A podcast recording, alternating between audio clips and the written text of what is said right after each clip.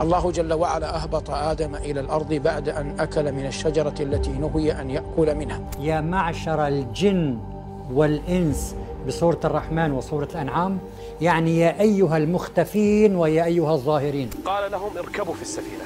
ذكر وأنثى من كل زوجين اثنين فبدأت الحيوانات تركب. لو كان الأرض مسطحة من كل فج بعيد أما لأنها كرة من كل فج عميق. وهل هذا يعول عليه ويهدر كلام ربنا وتفسير علماء السلف؟ هذا يقول به مسلم عاقل. فالقول قول ربنا سبحانه الأرض سطحها ربنا وهي مدحوة.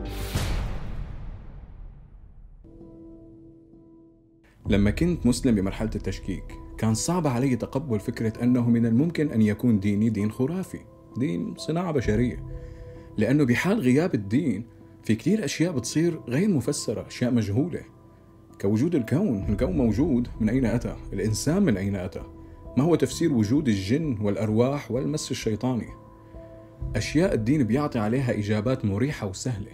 لهيك بنتعلق بالدين وبيصعب علينا تركه. لأنه بحال غياب هذا الدين رح يصير عنا توهان معرفي بهي الأمور. الحقيقة أنه هي الإجابات المريحة والسهلة. إحنا أخذناها بالتلقين عند الصغر من دون أي تفكير شخصي وطبعا برعاية التقديس الأعمى.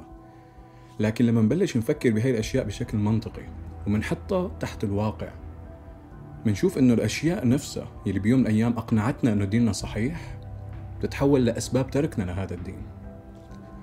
الأمثلة على هي الأمور كتير كتير لكن اليوم اليوم رح شارك معكم الأشياء اللي كان لها تأثير شخصي على رحلتي. خلونا نبدأ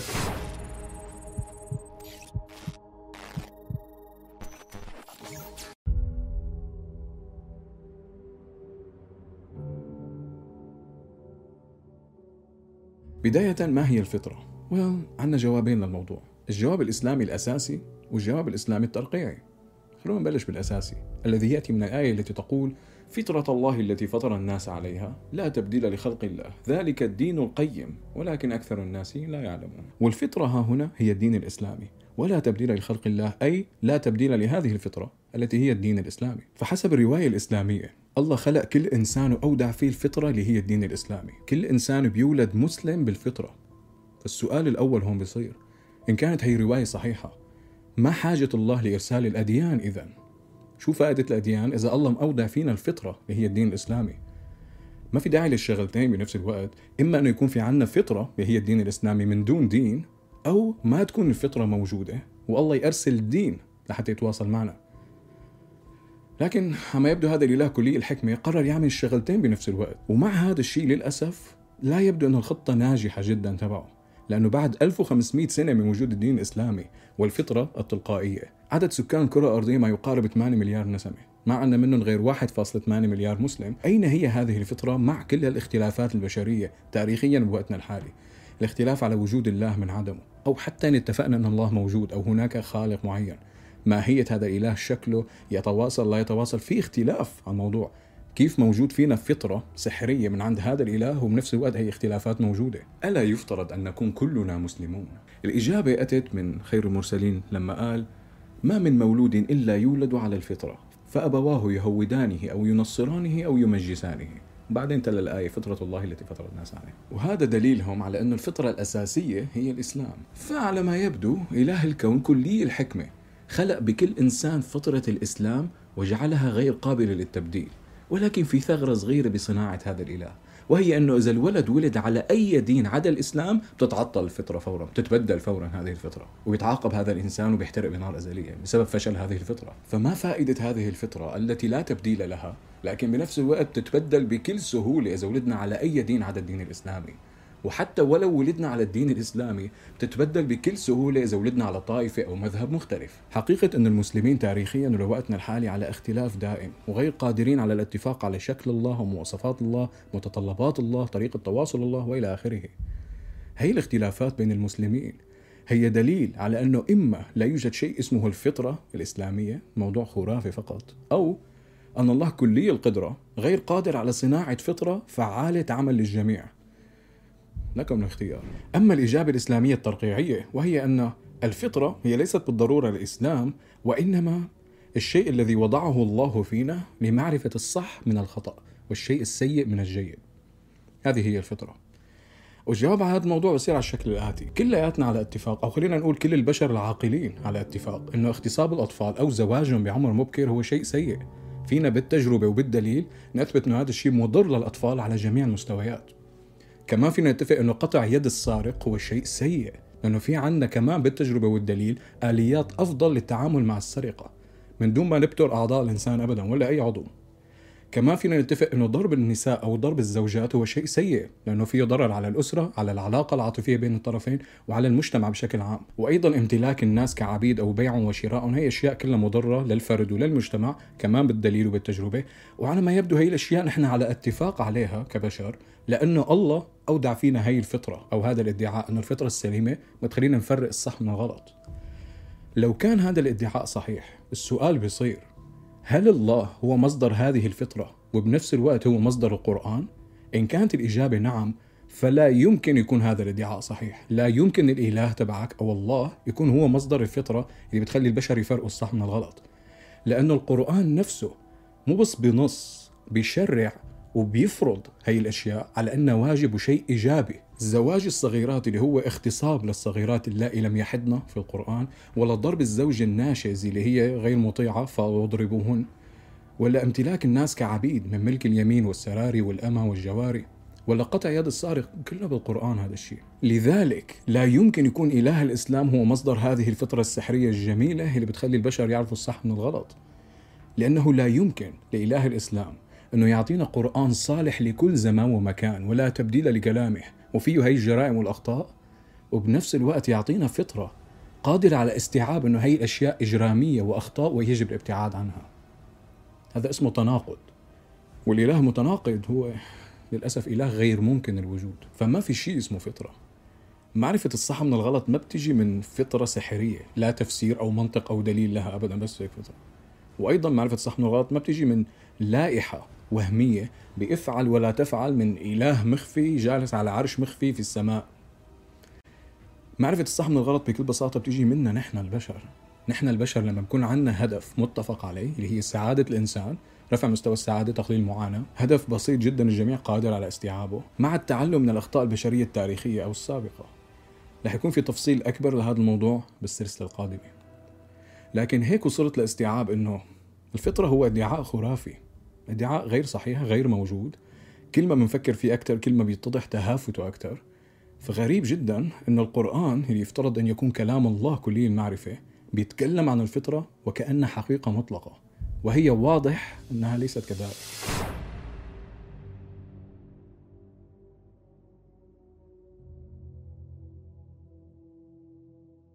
من أين أتى الإنسان؟ الرواية الإسلامية هي قصة آدم وحواء. الله أنزل آدم وحواء للأرض وهن تكاثروا وجابوا صبيين قابيل وهابيل. وقابيل وهابيل تزوجوا وتكاثروا وانتشر العرق البشري. ولكن من مين تزوجوا قابيل وهابيل؟ من, من وين إجت الإناث اللي تزوجوهم إذا ما في غير آدم وحواء بشر وجابوا قابيل وهابيل صبيان. لا يمكن يكونوا نكحوا أخواتهم. البنات صح؟ غلط للأسف. الرواية الإسلامية حرفيا هيك بتقول أنهم هن نكحوا أخواتهم البنات لحتى يتكاثروا. كانت حواء إذا أتاها آدم تحمل آه، في كل مرة تحمل فيها. حواء كانت تحمل ذكرا وأنثى. يعني توأم. ثم إذا حملت مرة ثانية أيضا ذكرا وأنثى. فكان يزوج من كانت مع أخيها التوأم من أخيها الآخر الثاني الذي يكون توأم مع أختها الثانية. ما كان يزوج من كان في بطن واحد يعني من كان في حمل واحد. وقضت سنة الله جل وعلا أن يكون هناك تناسل وتناكح في أبناء بني آدم حتى يكثر السواد ويعظم العدد. من ذلكم كان آدم عليه السلام يزوج الذكر من بطن بالأنثى من البطن الآخر. وكأن مفهوم البطن الآخر يلغي حقيقة أنه إخوات من نفس الأب والأم لكن مو بس هي المشكلة. المشكلة أنه القرآن كمان فيه آية جميلة. بتشرح لنا كيف تصارعوا قابيل وهابيل مين الأولى أنه ينكح أخته المفضلة؟ والله عوض ما يحل له المشكلة أو يوقفهم أو تركهم يتخانقوا مع بعض لحتى يشوف مين هو فعلا الأولى أنه ينكح أخته المفضلة. واتلوا عليهم نبأ ابني آدم بالحق إذ قربا قربانا فتقبل من أحدهم ولم يتقبل من الآخر. قال لأقتلنك قال إنما يتقبل الله من المتقين. اختلف أي قابيل وهابيل في إحدى هؤلاء البنات قابيل يقول لي وهابيل يقول لي أنا أتزوجها. فقال لهما أبوهما آدم قربا قربانا. من قبل الله قربانه معناها هو الذي يتزوجه ومن رفض الله قربانه الذي لا يتزوجه قبل الله قربان هابيل وهو الكبش ولم يقبل قربان قابيل وهو الزرع الرديء. كان قابيل وهابيل وهما أخوان أشقاء. اختصما في فتاة كانت في بطن آخر غير البطن الذي كان مع هابيل فأشار عليهما والدهما آدم عليه السلام أن يقربا قربانا إلى الله والذي يتقبل قربانه تكون الفتاة من حظه. لما قبل قربان هابيل ولم يقبل قربان قابيل اشتاط قابيل غضبا فحسد أخاه على ما ناله وما حصل عليه وما وصل إليه. فعمد على إلى صخرة في أظهر الروايات فألقاها على رأس أخيه فقتله.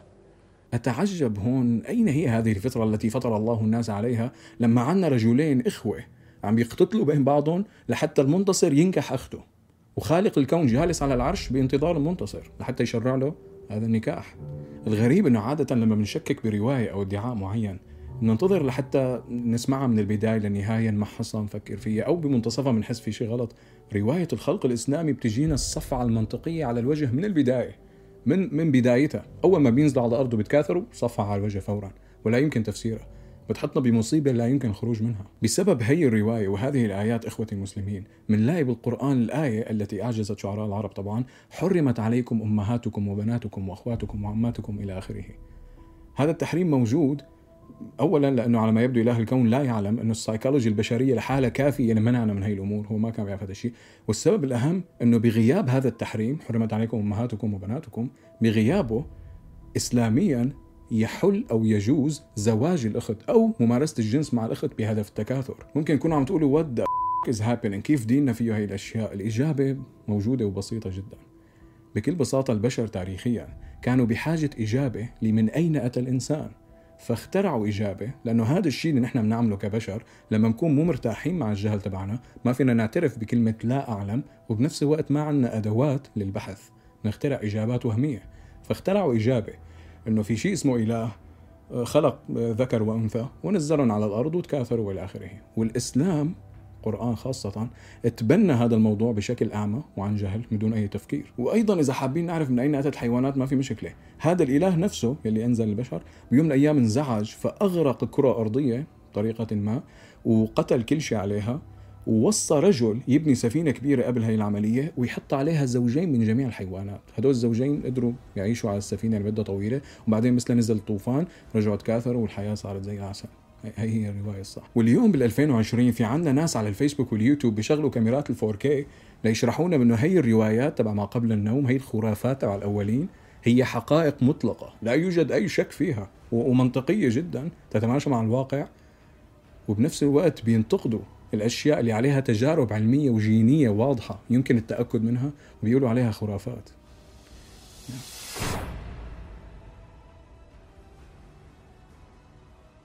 الأرض المسطحة في الإسلام في صراع بين الإخوة المسلمين هل الأرض مسطحة ومكورة بالإسلام؟ وبنشوف نسمع مناظرات أحيانا الصراع موجود مو لأنه الآيات تحتمل التأويلين أو الصراع موجود لأنه القرآن بشكل واضح بيقول أن الأرض مسطحة والواقع بيقول عكس ذلك. ما بنقول الواقع مو بس العلم أو العلم الحديث.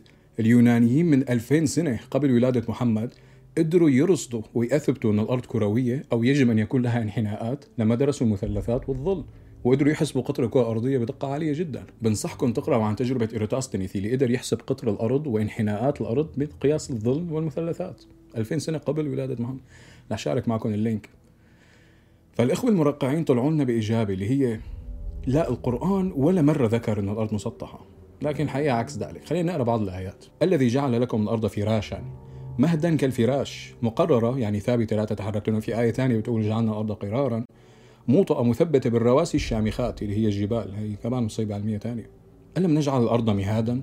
ممهدة للخلائق ذلولا لهم. قارة ساكنة ثابتة.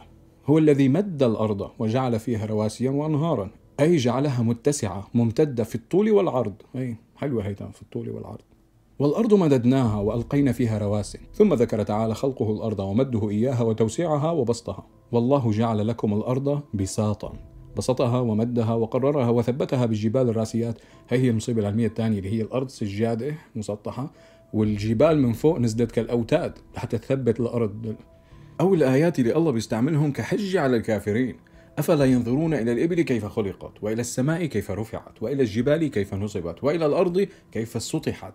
فذكر إنما أنت مذكر لست عليهم بمسيطر. ما حدا شاف الإبل عم تنخلق بحياته؟ شفناها عم تلد الإبل. إذا حدا شاف الإبل عم تنخلق؟ يخبرنا. السماء ليست سقف لا يمكن رفعها للسماء ما في شيء اسمه السماء ترفع هذا المفهوم القرآني غلط كمان. السماء سقف سقف محفوظ. الله ماسكه على أن يقع علينا. والجبال لم تنصب كالأوتاد. ما, ما في شيء اسمه جبال. ما ما بتنزل من فوق لتحت مثل ما القرآن متخيل. الجبال من تحت لفوق من تقلبات القشرة الأرضية. والأرض كمان للأسف ليست مسطحة. فما في ولا كلمة واحدة صح بهدول الآيات حتى كلمة مسيطر أنا ماني بليغ باللغة العربية لكن بتكتب بالسين مو بالصاد. فالإخوة المرقعين بيقولوا خليني أنا اليوم بال 2020 أشرح لك شو قصده الله من هي الآيات القصد اللي هو ما عرف يوصله بكتابه المبين. الله قصده بساطا ومهادا وفراشا وبيراء معناها تبدو لكم كذلك لكن هي بالواقع مكورة. لكن هذا الشيء مو موجود لا بالقرآن ولا بالسنة ولا بأي أثر إسلامي. مو موجود ولا بمكان أنه الله فعلا كل مرة تكلم عن الأرض وقال أنها بساط وفراش كان يعني أنها تبدو كذلك ولكن الحقيقة أنه هي مكورة وتدور حول الشمس أو القمر يدور حولها. مو موجود. أصلا الآية اللي بتقول هو الذي خلق السماوات والأرض بالحق يكور الليل على النهار والنهار على الليل. هذا هو التصور القرآني أن الأرض مسطحة والشمس والقمر بشكل كروي بيدوروا حواليها. وهذا اللي بيفسر كلام محمد أن الشمس بتنزل تحت عرش الرحمن. كل يوم. هذا هو التصور القرآني اللي هو سبحان الله بيتماشى مع كل الخرافات تبع الأولين. الناس اللي قبل الإسلام شلون كانوا متخيلين الأمور. بوقتنا الحالي هن بيعرفوا إنه هي الترقيعات ما عاد يمشي حالها. الناس صار في عندها إمكانية للبحث القراءة المعلومات التوافر تبعها بسيط صاير. فطلعوا بترقيع جديد. اللي هو لما نسال أي شيخ هل الأرض مسطحة وكروية بالقرآن شو بنسمع الإجابة بوقتنا الحالي؟ أجمع علماء الأمة أن الأرض كروية. ومن قال بغير هذا القول فهو جاهل. أجمع علماء الأمة.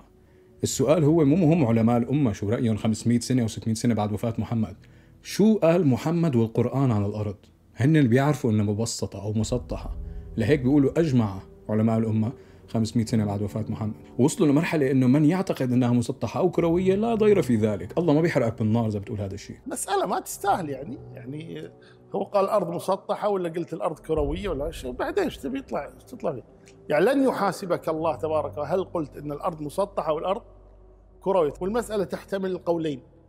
فإذا أخذ انسان بهذا القول أو بهذا القول لا يشنع. ليش مجبورين يقولوا هذا الكلام بوقتنا الحالي؟ لأنه بيعرفوا إنه ما في أي دليل إنه الأرض كروية بالقرآن أو السنة. وإلا كانوا جابوه. كانوا قالوا للناس ليش لحتى تعتقد ان الأرض مسطحة يا ابني تعال قال الله الأرض كروية وتدور حول الشمس بسرعة كذا. لكن مو موجود هذا الشيء. فمجبورين يقولوا فيك تآمن إنها كروية أو مسطحة. ما في مشكلة الله ما حيحرقك بجهنم ولكن إخوتي المسلمين إن كنتوا حاليا بصراع أو مناظرات عن هل الأرض كروية في الإسلام ومو عارفانين شو تعملوا اليوم عندي لكم الإجابة المطلق. عندي اليقين بهذا الموضوع. إجابة لا يمكن خروج منها لا يمكن تأويلها تفسيرها أو فهمها غلط. إجابة واضحة جدا. بكل بساطة اللي هي القبلة في الإسلام. القبلة ليست القبلة. القبلة أكيد أكيد. اللي هي القبلة في الإسلام. قال الله تعالى في كتابه الحكيم فلنولينك قبلة قبلة ترضاها فولي وجهك شطر المسجد الحرام وحيث ما كنتم فولوا وجوهكم شطرها. فمفهوم القبلة هون لا يمكن أن يعمل إلا إذا كانت الأرض مسطحة. لو الأرض مسطحة وأنا حابب صلي كل اللي علي أعمله أني لاقي الاتجاه الصحيح عن طريق بوصلة وبولي وجهي شطر المسجد الحرام مثل ما قالت الآية. هذا بيشتغل بأرض مسطحة لكن لو كانت الأرض كروية فلا يمكن أن أكون قادر على أن أولي وجهي شطر المسجد الحرام بسبب انحناء الكرة الأرضية. وين ما كنت عم بتطلع رح أكون عم بتوجه للسماء أو للفضاء ما حكون عم بتوجه للكعبة. فالصلاة لحالها اللي أنا عملتها لمدة طويلة بحياتي الاخوه المسلمين يوميا بيعملوها بالملايين بيكرروها يوميا هي دليل على إنه فعلا القرآن محمد الإسلام الله يعتقدون أن الأرض مسطحة. ما في أي حل للموضوع. هي هي. عدا ذلك ما كان لازم يكون في شيء اسمه قبلة أو ولوا وجهكم شطر المسجد الحرام. ما لازم يكون موجود هذا الشيء. لما كنت مسلم استيعاب هذا الموضوع كان صدمة كبيرة بالنسبة لي لأن الصلاة مو شغلة عادية بالإسلام هي من أهم أعمدة الإسلام والطريقة الوحيدة عمليا للمسلم ليتواصل مع إلهه. فغريب أنه موضوع بهي الأهمية اللي أنا مجبر أعمله خمس مرات باليوم طلع مبني على خرافة سببها جهل البشر الأولين. وبصراحة أنا ما بلوم الإسلام على أنه يعتقد أن الأرض مسطحة. هذا المفهوم طبيعي بالنسبة لوقته. هذا المفهوم بيتماشى تماما مع جهل العرب أو الحضارات اللي قبل العرب اللي كانوا مفكرين إنه الأمور هي تماما كما تبدو. إذا الأرض تبدو مسطحة فهي مسطحة. والقرآن هو ابن هذيك المنطقة ومستوحى من عقول الناس اللي عاشت بهذاك الزمان والمكان. ف مو غريب إنه يتبنى الخرافات تبع العرب اللي هن تبنوها من حضارات تانية. هيك تنتقل الخرافة وهيك وصلت لعنا.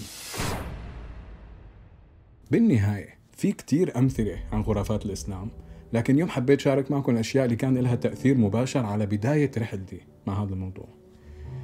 بتمنى ما تاخذوا كلامي على إنه صحيح بشكل أعمى من دون تفكير من دون تدقيق من دون بحث. فكروا بالكلام اللي عم نقوله اقروا الآيات اللي أنا ذكرتها جيبوا التفاسير تبعها أسباب النزول الاحاديث ابحثوا بهي الأمور وصلوا لقناعات شخصية. بغض النظر عن أنا شو رأيي بالأمور. والأهم من هيك إنه لا تشاركوا هذا الفيديو إذا كنتوا عايشين بمجتمع إسلامي متعصب أو عائلة متعصبة. أمانكم الاجتماعي والعائلي أهم بكتير من مشاركة الفيديو بكتير. فيكم تعملوا like لأنه ال like مخفي. فيكم تكتبوا تعليق باسم وهمي. ولكن المشاركه كتير كونوا حذرين فيها. والأهم مثل العادة إنه دائما تحبوا بقلبكم بس. فكروا بعقلكم. بيس